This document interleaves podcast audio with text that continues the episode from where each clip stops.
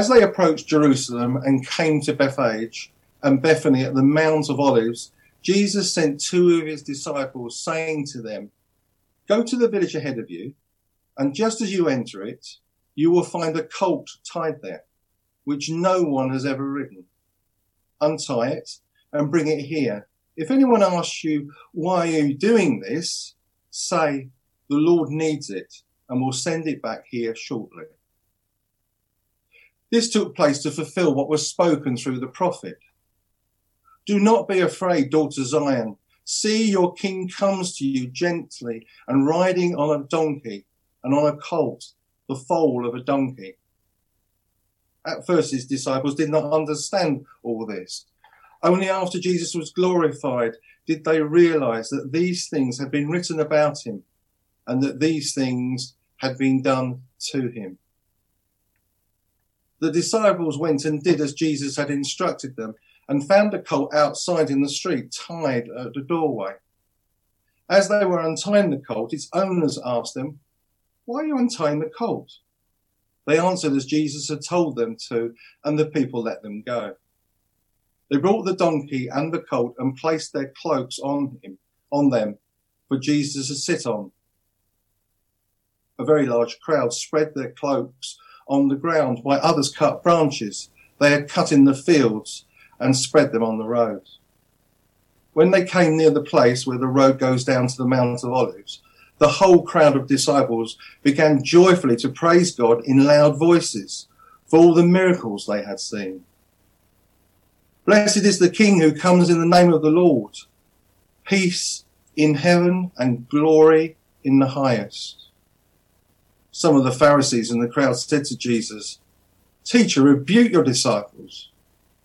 I tell you, he replied, if they keep quiet, the stones will cry out.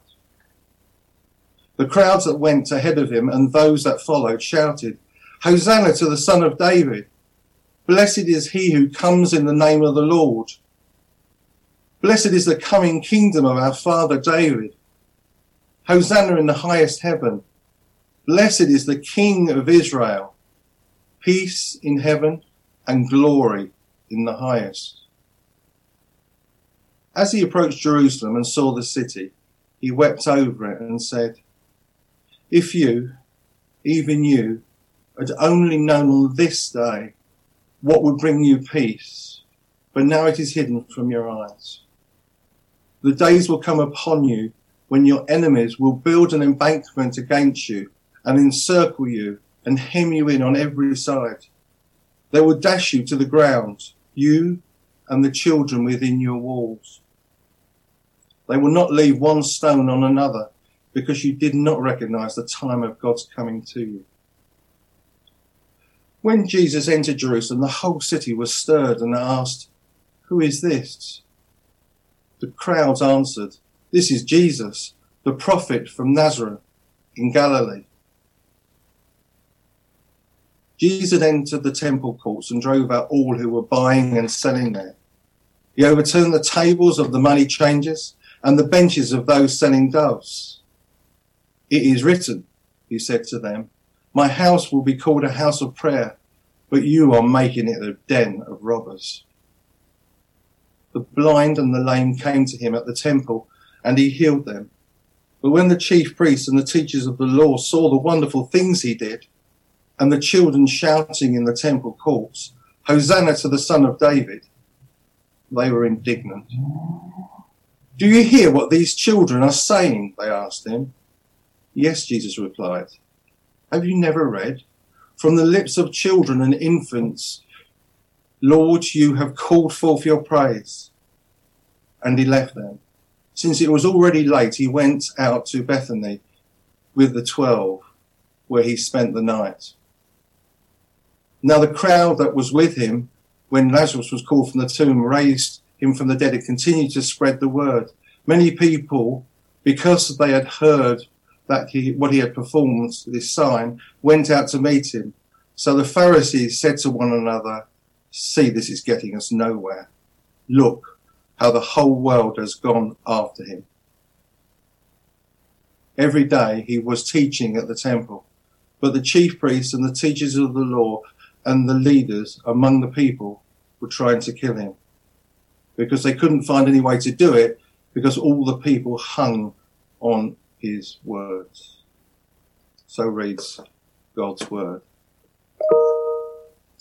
Now, I, I, don't know about you, but I actually I find this quite uh, an exciting story.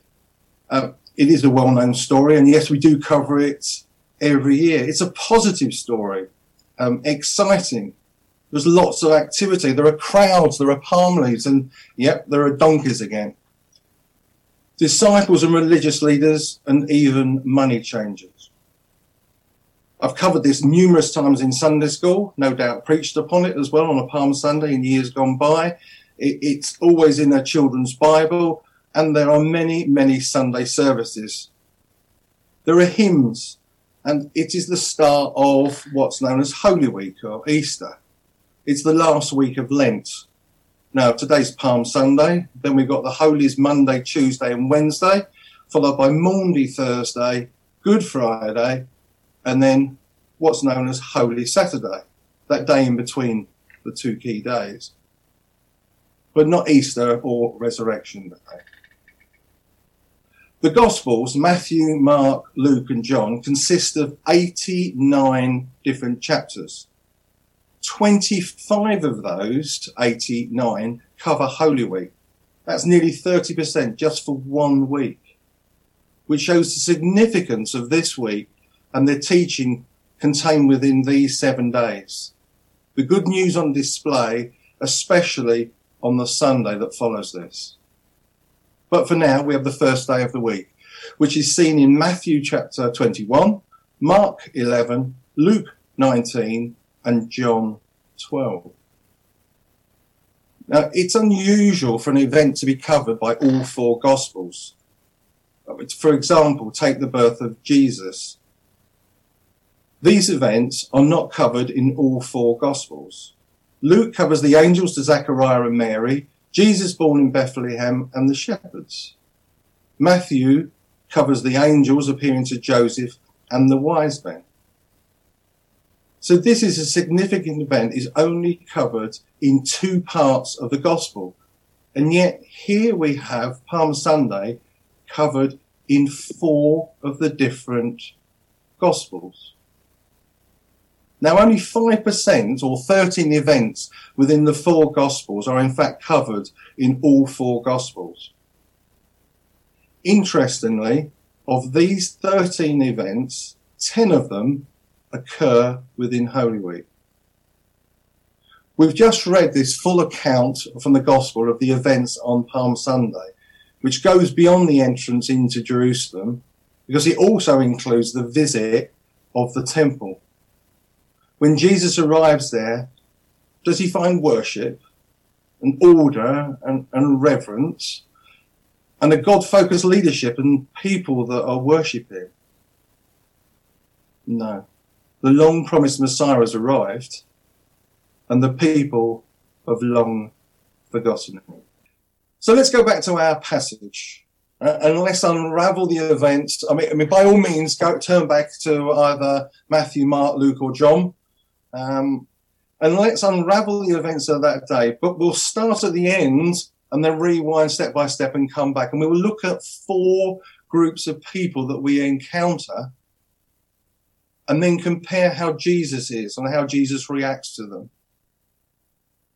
And at the end of the day, just before it was too late, we find Jesus in the temple courts. And we come across the money changers. So the first group that we look at is the money changers. What we're going to be looking at is the money changers, the religious leaders, the crowds, and then the disciples. And then just in closing, we are going to summarize by looking at how we can then look at learning from those and pull those into our lives. So first of all, the money changers. Now you might have been sitting there or reading that and as part of you thinking, I've read this story before number one, you would have read it before, but also the time of Jesus going in and clearing the temple courts. Well, there are two references of Jesus in the temple courts, not just here, but there is one which starts in John chapter 2 and verses 13 to 20, 25. And this is the first time, just after Jesus has called his first disciples, and then you have the miracle of the turning the water into wine at the wedding in Canaan. Now, there's a co- common interpretation that Jesus is reacting to the practice of money changers routinely cheating the people here. Um, but there is an observation as well that says that there was a good deal of money that was being stored in the temple that could be loaned by the wealthy people to the poor people who were in danger of losing their land to debt. And that the temple establishment, therefore, were cooperating with the rich to exploit the poor. So it's even worse than what you see on the face of it. It's not just people profiteering in God's house, but it's people exploiting people with full support of the church and also the rich benefiting from them exploitation. In fact, it's interesting to note that one of the first acts of the Jewish Roman war that follows was the burning of the debt records that were found in the archives. Also, this is an important episode as well because within a week of this incident, Jesus is dead. Matthew, Mark, and Luke agree that this is the event that functioned as the trigger for Jesus' death. So we've seen what the money changers are doing. We've seen what the church is doing. We've seen what the leaders are doing anyway. What does Jesus do? He quotes scripture. He quotes Isaiah 56 and verse 7. I will bring them to my holy mountain and make them joyful in my house of prayer. Their burnt offerings and sacrifices will be accepted on my altar, for my house will be called a house of prayer for all nations. And Jeremiah 7 and verse 11. Has this house, which bears my name, become a den of robbers in your sight? Yes, I too have seen it, declares the Lord. So God's house, which was a house of prayer, one where burnt sacrifices and offerings would go up, a house of prayer, not just for the children of Israel, but for all nations, has now been turned into a den of robbers, as Jeremiah prophesied. But it's not hidden from God where he says, Yes, I have seen it too. Isn't it interesting that once Jesus cleanses the temple courts by driving out the money changers and all of their activity, he heals the blind and the lame. It uses the phrase, and he, Jesus, healed them. You see, a greedy, world that had crept into the church is removed by God. And instead, God, Jesus, places love and God and the worship of God central.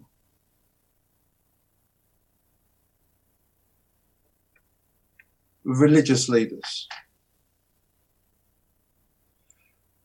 So what does this do? Are the religious leaders happy that commerce and exploitation has been removed? And you'd like to think that they would, wouldn't you?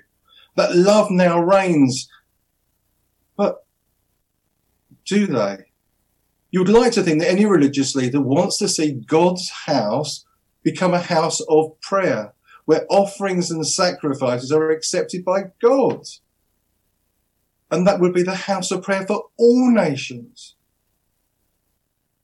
But no, what do we read in this passage? But the when the chief priests and teachers of the law saw the wonderful things that he did, that Jesus did, and the children shouting in the temple, Hosanna to the Son of David, They were indignant. Not that they were full of happiness and joy that this, this was happening, that there was a God centeredness in the church, that children were praising God in the temple courts, but they were indignant. And when they get to the end of the day, this heightens. As it said in the passage, every day Jesus was teaching in the temple, but the chief priests and the teachers of the law and the leaders among them were trying to kill him. Yet they could find no way to do it because all the people hung on his words. You know, for three years, Jesus had become an increasing thorn in their flesh. He was an annoyance, an irritation. And while he was out there in Galilee preaching, uh, they almost tolerated it. Although they, you can see many, many times where they come and question and challenge and try to trick him up. But it's gone beyond that now. He's no longer annoyance. He now needs to be killed.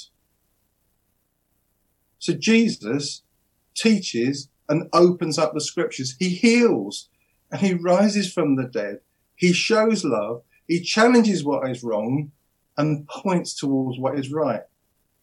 And yet, not the world, but his own want him dead.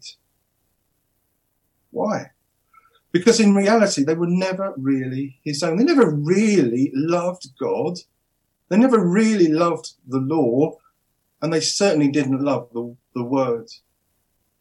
They loved the power that the law gave them, the position that they had in society, the wealth they enjoyed, the here and the now. The poor, the low status people, those with little, the widows, the ill, the dying, well, they're of no interest to them whatsoever. But here is Jesus showing love, caring, teaching, spending time with undesirables. He shows them up for what they are. And he had had enough of it. And this was to be his last ever Passover. What does Jesus do then?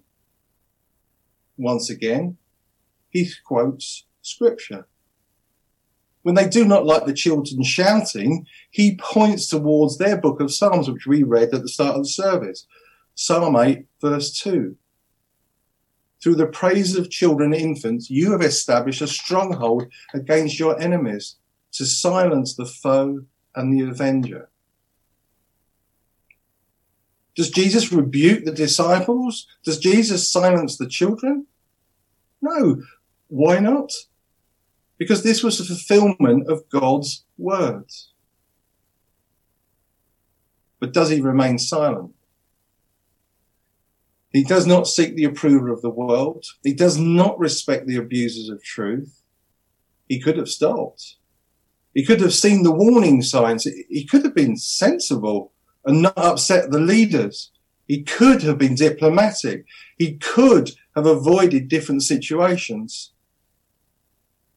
And so he remains true to his calling, to the will of the Father. There's no compromise with Jesus. Just like Daniel, who time and time again does not bend the knee to foolish, and let's not forget it, evil men. he, Jesus, Daniel, and all the other saints that went before fixes their eyes upon the Father and stay the course. The crowds. Well, this is the well known part of the story, hence my top with the uh, palm leaves on it. The crowds lining the road, the cutting of palm leaves, and then being strewn on the road along with the cloaks the praise to God and thank Him for the coming Son of David, who is coming in the name of the Lord, the coming of the kingdom. So much so that they stir the whole of the city. And there is a positive. Unlike some of the demonstrations that we've seen over the last year, they're not violent, but they're coming out to see the promised Messiah. Surely here comes the King, the true King of the Jews, to replace that puppet king and the Roman oppression that they had suffered for so long. I kind of know what they're feeling. I'm sure you do too. I want this oppression at the moment, this, this removement of our liberties to end. This imprisonment that we feel, I want to be free. I want to be able to hug people. I want to be able to shake hands. I want to be able to make plans. I want to be able to see all of this. I want to be able to see and be with you united in church. I want us to be able to rip off our masks and to thank God. I want us to be able to look around and see the smiles on each other's faces and not just a twinkle in the eye. It is joyous, it is exciting, it is exhilarating, and there is hope in the air within Jerusalem. And it's a wonderful party. The prophet from Nazareth that many people have spoken about, that gone out and had seen, is here now in Jerusalem as Passover nears. And Passover itself is a, is a positive time when God freed his people from oppression, when the slaves were set free and they left their chains behind to claim that promised land. What's not to get excited, especially if this Passover, God is once again rising up a new Moses and a new God given freedom, claiming the leader and is taking and being there for his special people. When he clears the temple and removes the oppressors, the blind and the lame are healed. Then he came to them because he was a healer in the court, and the children praised him too. What could possibly go wrong? These same people, only five days later, would be calling for him to be put to death. He wasn't their version of a Messiah. Their faith had clearly been put into the wrong version of Jesus an earthly Messiah, not one sent from God, not his only begotten Son.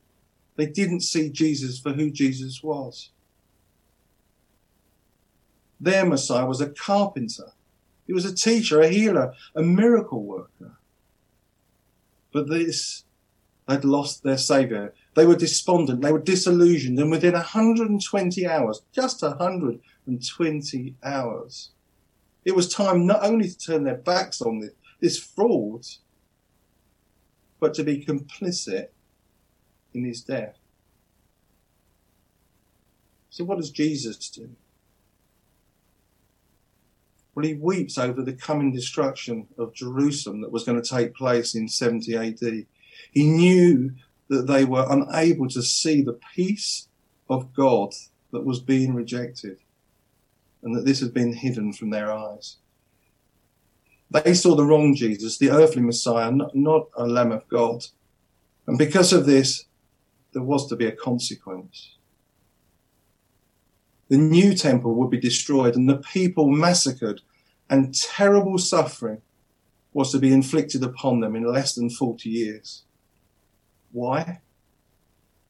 Because they didn't recognize the time of God's coming to them. And as we saw earlier, Jesus quotes scripture to them regarding the children's praise who he did not silence. He could not silence because it was part of God's will, foretold centuries ago. You see, Jesus is in touch with God's will. Our final group before we look at ourselves, the disciples. We see them following Jesus' instructions. They don't understand what it is that they're being told, but they obey. Once he has risen, everything then falls into place. Can you imagine how they felt? What joy filled their hearts when suddenly the scales were removed from their eyes and they can see Jesus and see all the events and look back and go, oh. I don't know whether you're a film buff, but there's a couple of films out there that give you that kind of feeling. Um, Sixth Sense or The Village or another one called Donnie Darko, where at the end, only at the end, does it all make sense. And here we have it with the disciples that they went and did as Jesus instructed, but they're looking back and looking back at his teaching and maybe even looking back at the Sermon on the Mount and the different uh, parables and the different teachings that came out. And when he said he must do something and they didn't understand it, when they even argued with him and said, No, Jesus, you, you got this wrong. In only seven days' time, it will begin to all fall into place. But here, let's come back to now. What do they do? What do they find? They find that everything is just as Jesus said that it would be. Everything is already there. They praise him. Blessed is the King who comes in the name of the Lord. And once again, peace in heaven and glory in the highest. Peace in heaven and glory in the highest. Doesn't this echo somewhat with the praises of the angels when they came to the shepherds in Luke chapter 2. Glory to God in the highest of heaven, and on earth peace to those on whom his favour rests. You know, when you walk with the Lord, your language and your actions change. You walk more in step and less out of step like a new recruit who goes joining up with the army. In the first few days, they, they can't march in step. They're unhealthy. They're unfit. They don't understand what's going. on. It's just chaos. But over time, they learn to walk in step. They march and they walk and they talk. And so, like us, we will walk and we will talk like our master and our friend. So, what does Jesus do with the disciples? Well, as we've already seen, he prepares a way. He's already gone there. He's already organized everything. They've just got to go and do what he tells them, and they will find that all of the doors will open. He instructs his disciples. So, first of all, he prepares the way, then he instructs his disciples. And he supports his followers when the authorities seek to criticize them. He doesn't back away and just leave the disciples to be told off. He defends them because they are doing his will. And at the end of the day, when he knows that it's late, he leaves with the 12 and returns to Bethany. Can you imagine the conversation on the way back, the shared experiences of that day, the wonders that they had seen, and yet the concern for what he had said about Jerusalem. Did that trouble some of them? I'd imagine it would have done. And maybe the response of the religious leaders as well. That was a concern. They were getting more and more angry at what they had seen and they were challenging more. But wow, what a day that they had experienced. So, looking at Jesus, what can we learn? Well, I think the first one that came out again and again and again was we've got to know our Bibles. Absolutely got to know our Bibles. It's from the Bible that the strength is.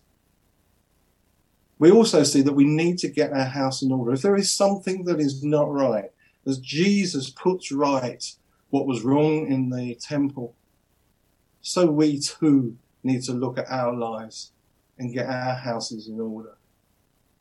We need to place God and love central in our lives. And you know, when you see wrong, don't remain silent, but in love, approach it, challenge it, but with the love of God in your heart. Be mindful of God's judgment as well. And remember that He has prepared a way. He has prepared a way for us all the way through our lives. And listen, because He does instruct us. But what an amazing God that we have. He is aware of your needs. Even before you raise them up to Him, He is aware of you. I remember many, many years ago when I um, was doing baptismal, baptismal classes with Pastor John Turner. Um, he gave me a passage of scripture um, at my baptismal um, day on the baptismal card. And it was basically this fix your eyes upon God and stay the course. And that's what we see with what Jesus is doing with the disciples and what Jesus has done all the way through. He fixed his eyes upon God. He didn't depart from that. He is our example. We must always fix our eyes upon him. We mustn't put down the plough. We must stay that course. You know, we have a wonderful Saviour. Let's not forget that. Nor take him for granted. You know, if you have been called, you are truly blessed. But if you don't know him, seek him while he may be found. You know, it's the most important discovery of your life. This week with the youngsters um, on Friday night, we were looking at cancel, cancel culture. Get my worms right. And the thing that came out from us was the difference between the world and God. And that is, God is full of forgiveness. We need to repent. God is full of forgiveness, and he will redeem us.